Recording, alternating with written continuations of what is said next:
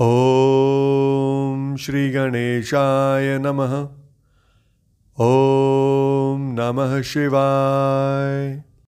मैं, अभिजीत शर्मा, योगिक स्वाध्यायम के हमारे पॉडकास्ट शिव पुराण विद अभिजीत में आप सभी का एक बार पुनः हार्दिक अभिनंदन करता हूँ। तो चलिए, आज हम अपने तेरहवें एपिसोड को आरंभ करते हैं।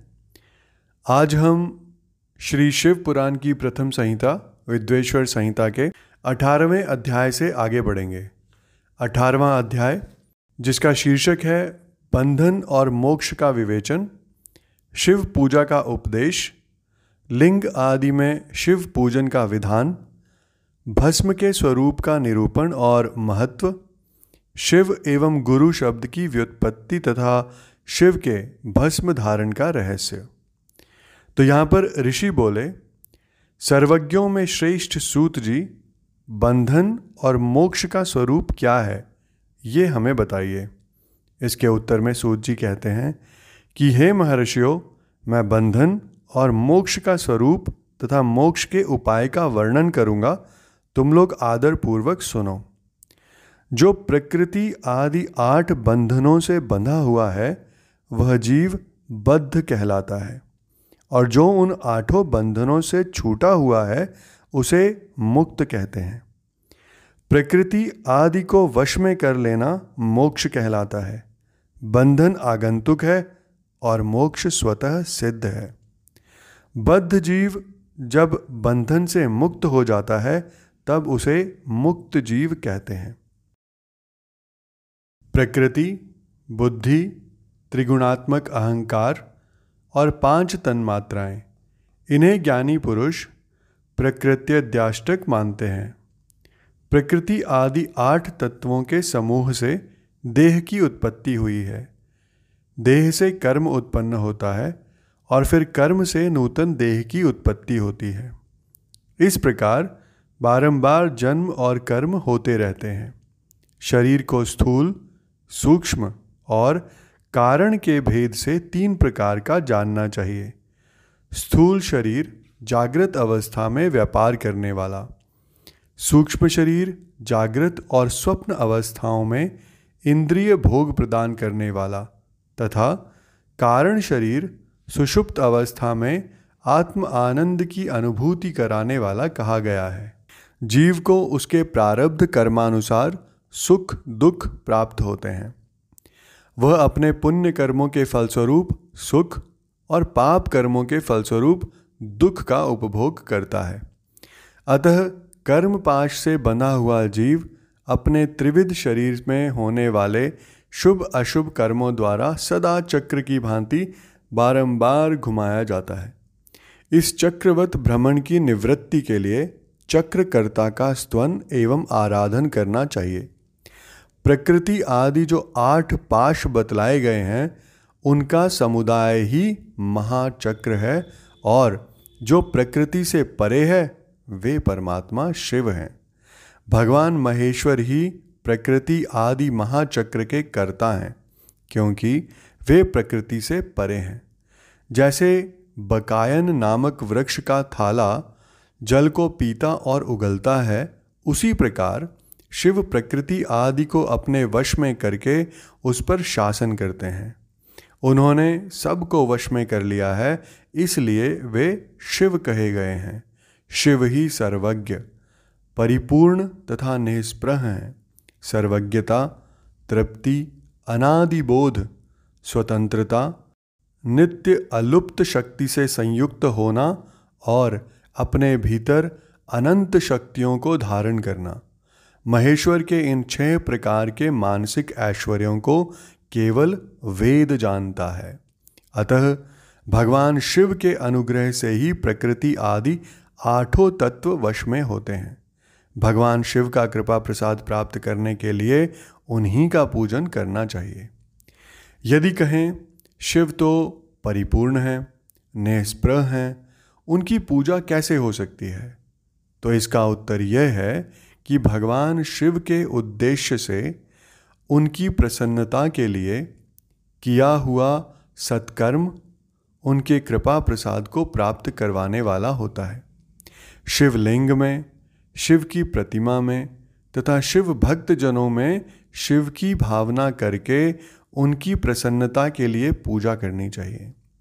वह पूजन शरीर से, मन से, वाणी से और धन से भी किया जा सकता है। उस पूजा से महेश्वर शिव, जो प्रकृति से परे हैं, पूजक पर विशेष कृपा करते हैं और उनका वह कृपा प्रसाद सत्य होता है। शिव की कृपा से कर्म आदि सभी बंधन अपने वश में हो जाते हैं। कर्म से लेकर प्रकृति पर्यंत सब कुछ जब वश में हो जाता है, तब वह जीव मुक्त कहलाता है और स्वात्माराम रूप से विराजमान होता है। परमेश्वर शिव की कृपा से जब कर्म जनित शरीर अपने वश में हो जाता है, तब भगवान शिव के लोक में निवास का सौभाग्य प्राप्त होता है। इसी को सालोक्य मुक्ति कहते हैं। जब तन्मात्राएँ वश में हो जाती हैं, तब जीव जगदम्बा सहित शिव का सामिप्य प्राप्त कर लेता है। यह सामिप्य मुक्ति है। उसके आयुध आदि और क्रिया आदि, सब कुछ भगवान शिव के समान हो जाते हैं। भगवान का महाप्रसाद प्राप्त होने पर बुद्धि भी वश में हो जाती है। बुद्धि प्रकृति का कार्य है। उसका वश में होना सारिष्टि मुक्ति कहा गया है। पुनः भगवान का महान अनुग्रह प्राप्त होने पर प्रकृति वश में हो जाएगी। उस समय भगवान शिव का मानसिक ऐश्वर्य बिना यत्न के ही प्राप्त हो जाएगा। सर्वज्ञता और तृप्ति आदि जो शिव के ऐश्वर्य हैं, उन्हें पाकर मुक्त पुरुष अपने आत्मा में ही विराजमान होता है। वेद और शास्त्रों में विश्वास रखने वाले विद्वान पुरुष इसी को सायुज्य मुक्ति कहते हैं। इस प्रकार लिंग आदि में शिव की पूजा करने से क्रमशः मुक्ति स्वतः प्राप्त हो जाती है। इसलिए शिव का कृपा प्रसाद प्राप्त करने के लिए तत्संबंधी क्रिया आदि के द्वारा उन्हीं का पूजन करना चाहिए। शिव क्रिया, शिव तप, शिव मंत्र जाप, शिव ज्ञान और शिव ध्यान के लिए सदा उत्तरोत्तर अभ्यास बढ़ाना चाहिए। प्रतिदिन प्रातः काल से रात को सोते समय तक और जन्म काल से लेके मृत्यु पर्यंत सारा समय भगवान शिव के चिंतन में ही बिताना चाहिए। सद्योजातादि मंत्रों द्वारा तथा नाना प्रकार के पुष्पों से जो शिव की पूजा करता है, वह शिव को ही प्राप्त होता है। इसके उपरांत ऋषि बोले, उत्तम व्रत का पालन करने वाले सूत जी, लिंग आदि में शिवजी की पूजा का क्या विधान है, ये हमें बताइए। इसके उत्तर में सूत जी कहते हैं कि, हे द्विजो, मैं लिंगों के क्रम का यथावत वर्णन कर रहा हूँ। तुम सब लोग सुनो। यह प्रणव ही समस्त अभिष्ट वस्तुओं को देने वाला प्रथम लिंग है। उसे सूक्ष्म प्रणव रूप समझो। सूक्ष्म लिंग निष्कल होता है और स्थूल लिंग सकल। पंचाक्षर मंत्र को ही स्थूल लिंग कहते हैं। उन दोनों प्रकार के लिंगों का पूजन तप कहलाता है। वे दोनों ही लिंग साक्षात मोक्ष देने वाले हैं। पौरुष लिंग और प्रकृति लिंग के रूप में बहुत से लिंग हैं। उन्हें भगवान शिव ही विस्तार पूर्वक बता सकते हैं, कोई दूसरा नहीं जानता। पृथ्वी के विकारभूत जो जो लिंग ज्ञात हैं, उन उनको मैं तुम्हें बता रहा हूँ। उनमें स्वयंभुव लिंग प्रथम है। दूसरा बिंदु लिंग तीसरा प्रतिष्ठित लिंग, चौथा चर लिंग और पांचवा गुरुलिंग है। देव ऋषियों की तपस्या से संतुष्ट हो, उनके समीप प्रकट होने के लिए पृथ्वी के अंतर्गत बीज रूप से व्याप्त हुए भगवान शिव वृक्षों के अंकुर की भांति भूमि को भेद कर नाद लिंग के रूप में व्याप्त हो जाते हैं। वे स्वतः व्यक्त हुए शिव ही स्वयं प्रकट होने के कारण स्वयंभू नाम धारण करते हैं। ज्ञानीजन उन्हें स्वयंभू लिंग के रूप में जानते हैं। उस स्वयंभू लिंग की पूजा से उपासक का ज्ञान स्वयं ही बढ़ने लगता है। सोने चांदी आदि के पत्र पर, भूमि पर अथवा वेदी पर अपने हाथ से लिखित जो शुद्ध प्रणव मंत्र रूप लिंग है, उसमें तथा मंत्र लिंग का आलेखन करके उसमें भगवान शिव की प्रतिष्ठा और आवाहन करें। ऐसा बिंदु नादमय लिंग, स्थावर और जंगम दोनों ही प्रकार का होता है। इसमें शिव का दर्शन भावनामय ही है। ऐसा निसंदेह कहा जा सकता है। जिसको जहाँ भगवान शंकर के प्रकट होने का विश्वास हो, उसके लिए वहीं प्रकट होकर वे अभिष्ट फल प्रदान करते हैं। अपने हाथ से लिखे हुए यंत्र में अथवा अकृत्रिम स्थावर आदि में भगवान शिव का आवाहन करके सोलह उपचारों से उनकी पूजा करें। ऐसा करने से साधक स्वयं ही ऐश्वर्य को प्राप्त कर लेता है और इस साधन के अभ्यास से उसको ज्ञान भी होता है।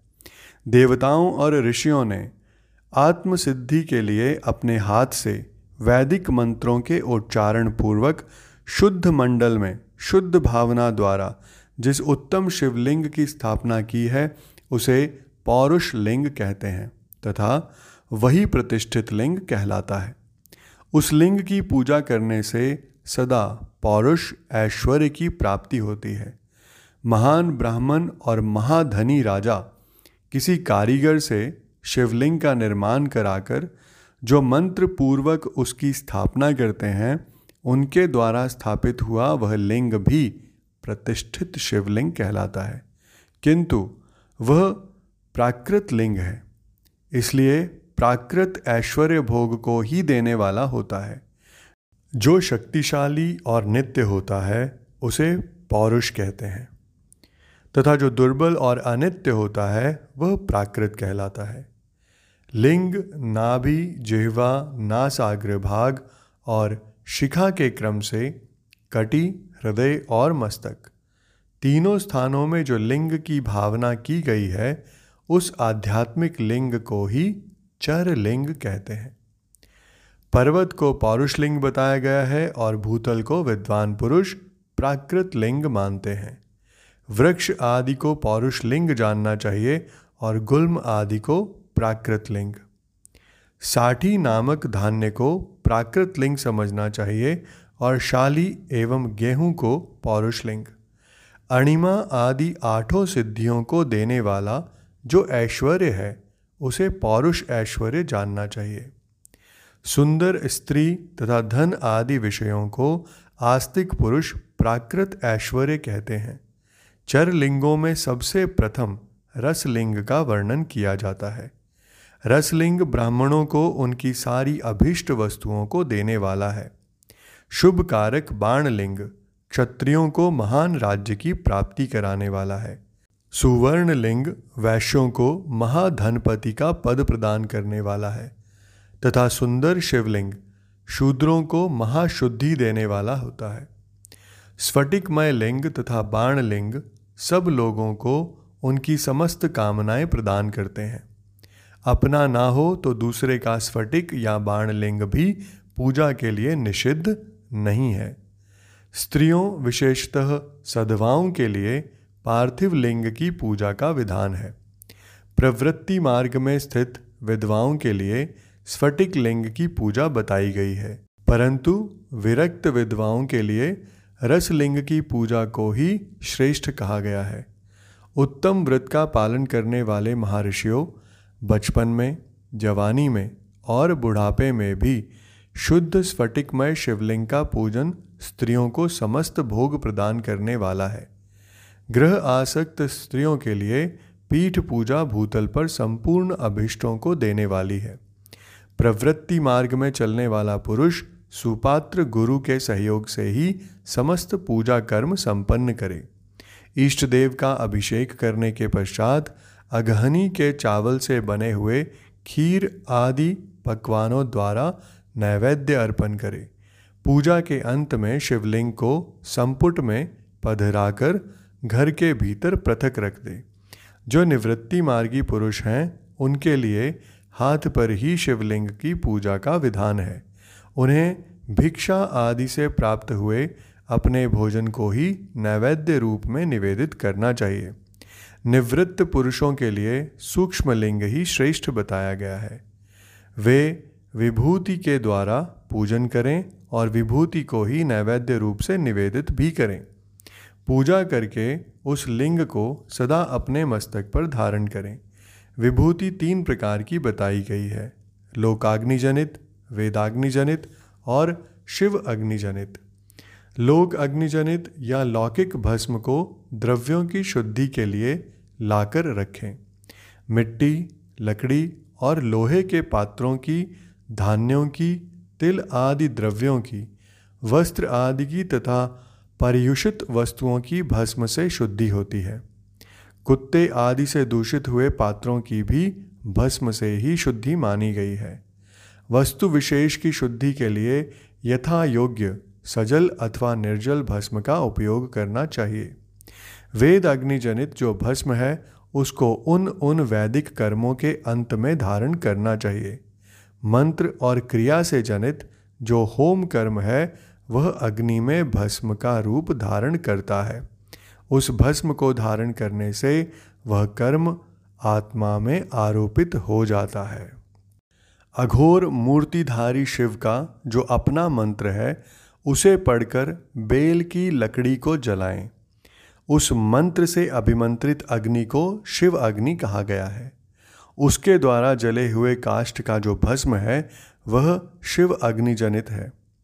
कपिला गाय के गोबर अथवा गाय मात्र के गोबर को तथा शमी, पीपल, पलाश, बड़, अमलतास और बेर, इनकी लकड़ियों को शिव आग्नि से जलाएँ। वह शुद्ध भस्म शिवाग्नि जनित माना गया है अथवा कुश की अग्नि में शिव मंत्र के उच्चारण पूर्वक काष्ठ को जलाएँ। फिर उस भस्म को कपड़े से अच्छी तरह छान कर नए घड़े में भरकर रख लें। उसे समय समय पर अपनी कांति या शोभा की वृद्धि के लिए धारण करें। ऐसा करने वाला पुरुष सम्मानित एवं पूजित होता है। पूर्व काल में भगवान शिव ने भस्म शब्द का ऐसा ही अर्थ प्रकट किया था। जैसे राजा अपने राज्य में सारभूत कर को ग्रहण करता है, जैसे मनुष्य सस्य आदि को जलाकर उसका सार ग्रहण करते हैं, तथा जैसे जठरानल नाना प्रकार के भक्ष्य, भोज्य आदि पदार्थों को भारी मात्रा में ग्रहण करके जलाता, जलाकर सार तत्व वस्तु ग्रहण करता और उस सारतर वस्तु से स्वदेह का पोषण करता है उसी प्रकार प्रपंचकर्ता परमेश्वर शिव ने भी अपने में आधेय रूप से विद्यमान प्रपंच को जलाकर भस्म रूप से उसके सार तत्व को ग्रहण किया है। प्रपंच को दग्ध करके शिव ने उसके भस्म को अपने शरीर में लगाया है। राख, भभूत, पोतने के बहाने जगत के सार को ही ग्रहण कर लिया है। अपने शरीर में, अपने लिए रत्न स्वरूप भस्म को इस प्रकार स्थापित किया है। आकाश के सार तत्व से केश, वायु के सार तत्व से मुख, अग्नि के सार तत्व से हृदय, जल के सार तत्व से कटिभाग और पृथ्वी के सार तत्व से घुटने को धारण किया है। इसी तरह उनके सारे अंग विभिन्न वस्तुओं के सार रूप हैं। महेश्वर ने अपने ललाट में तिलक रूप से जो त्रिपुंड धारण किया है, वह ब्रह्मा, विष्णु और रुद्र का सार तत्व है। वे इन सब वस्तुओं को जगत के अभ्युदय का हेतु मानते हैं। इन भगवान शिव ने ही प्रपंच के सार सर्वस्व को अपने वश में किया है। अतः इन्हें अपने वश में करने वाला दूसरा कोई नहीं है। जैसे समस्त मृगों का हिंसक मृग सिंह कहलाता है और उसकी हिंसा करने वाला दूसरा कोई मृग नहीं है, अतएव उसे सिंह कहा गया है। शकार का अर्थ है नित्य सुख एवं आनंद। इकार का अर्थ है पुरुष और वकार का अर्थ है अमृत स्वरूपा शक्ति। इन सब का सम्मिलित रूप ही शिव कहलाता है। अतः इस रूप में भगवान शिव को अपना आत्मा मानकर उनकी पूजा करनी चाहिए। अतः पहले अपने अंगों में भस्म मलें, फिर ललाट में उत्तम त्रिपुंड धारण करें। पूजा काल में सजल भस्म का उपयोग होता है और द्रव्य शुद्धि के लिए निर्जल भस्म का। गुणातीत परम शिव राजस आदि सविकार गुणों का अवरोध करते हैं, दूर हटाते हैं। इसलिए वे सबके गुरु रूप का आश्रय लेकर स्थित हैं। गुरु विश्वासी शिष्यों के तीनों गुणों को पहले दूर करके फिर उन्हें शिव तत्व का बोध कराता है। इसलिए वे गुरु कहलाते हैं। गुरु की पूजा परमात्मा शिव की ही पूजा है। गुरु के उपयोग से बचा हुआ सारा पदार्थ आत्मशुद्धि करने वाला होता है। गुरु की आज्ञा के बिना उपयोग में लाया हुआ सब कुछ वैसा ही है जैसे चोर चोरी करके लाई हुई वस्तु का उपयोग करता है। गुरु से भी विशेष ज्ञानवान पुरुष मिल जाए तो उसे भी यत्नपूर्वक गुरु बना लेना चाहिए। अज्ञान रूपी बंधन से छूटना ही जीव मात्र के लिए साध्य पुरुषार्थ है। अतः जो विशेष ज्ञानवान है, वही जीव को उस बंधन से छुड़ा सकता है। जन्म और मरण रूप द्वंद्व को भगवान शिव की माया ने ही अर्पित किया है। जो इन दोनों को शिव की माया को ही अर्पित कर देता है, वह फिर शरीर के बंधन में नहीं पड़ता। जब तक शरीर रहता है, तब तक जो क्रिया के ही अधीन है, वह जीव बद्ध कहलाता है। स्थूल, सूक्ष्म और कारण तीनों शरीरों को वश में कर लेने पर जीव का मोक्ष हो जाता है। ऐसा ज्ञानी पुरुषों का कथन है। माया चक्र के निर्माता भगवान शिव ही परम कारण है। वे अपनी माया के दिए हुए द्वंद्व का स्वयं ही परिमार्जन करते हैं। अतः शिव के द्वारा कल्पित हुआ द्वंद्व उन्हीं को समर्पित कर देना चाहिए। जो शिव की पूजा में तत्पर हो, वह मौन रहे। सत्य आदि गुणों से संयुक्त हो तथा क्रिया, जप, तप, ज्ञान और ध्यान में से एक एक का अनुष्ठान करता रहे। ऐश्वर्य, दिव्य शरीर की प्राप्ति, ज्ञान का उदय, अज्ञान का निवारण और भगवान शिव के सामिप्य का लाभ, ये क्रमशः क्रिया आदि के फल हैं। निष्काम कर्म करने से अज्ञान का निवारण हो जाने के कारण शिवभक्त पुरुष उसके यथोक्त फल को पाता है। शिवभक्त पुरुष देश, काल, शरीर और धन के अनुसार यथा योग्य क्रिया आदि का अनुष्ठान करे। न्यायोपार्जित उत्तम धन से निर्वाह करते हुए विद्वान पुरुष शिव के स्थान में ही निवास करे। जीव हिंसा आदि से रहित और अत्यंत क्लेश शून्य जीवन बिताते हुए पंचाक्षर मंत्र के जब से अभिमंत्रित अन्न और जल को सुख स्वरूप माना गया है। अथवा कहते हैं कि दरिद्र पुरुष के लिए भिक्षा से प्राप्त हुआ अन्न ज्ञान देने वाला होता है। शिव भक्त को भिक्षान्न प्राप्त हो तो वह शिव भक्ति को बढ़ाता है। शिव योगी पुरुष भिक्षा अन्न को शंभु सूत्र कहते हैं। जिस किसी भी उपाय से जहाँ कहीं भी भूतल पर शुद्ध अन्न का भोजन करते हुए सदा मौन भाव से रहें और अपने साधन का रहस्य किसी पर प्रकट ना करें। भक्तों के समक्ष ही शिव के महात्म्य को प्रकाशित करें। शिव मंत्र के रहस्य को भगवान शिव ही जानते हैं, दूसरा कोई नहीं। इसी के साथ हमारा आज का ये एपिसोड यहीं संपन्न होता है। मैं कल फिर से आपके समक्ष उपस्थित होऊँगा हमारे अगले एपिसोड के साथ। आप सबका मुझे इतने धैर्य एवं ध्यान से सुनने के लिए बहुत बहुत धन्यवाद।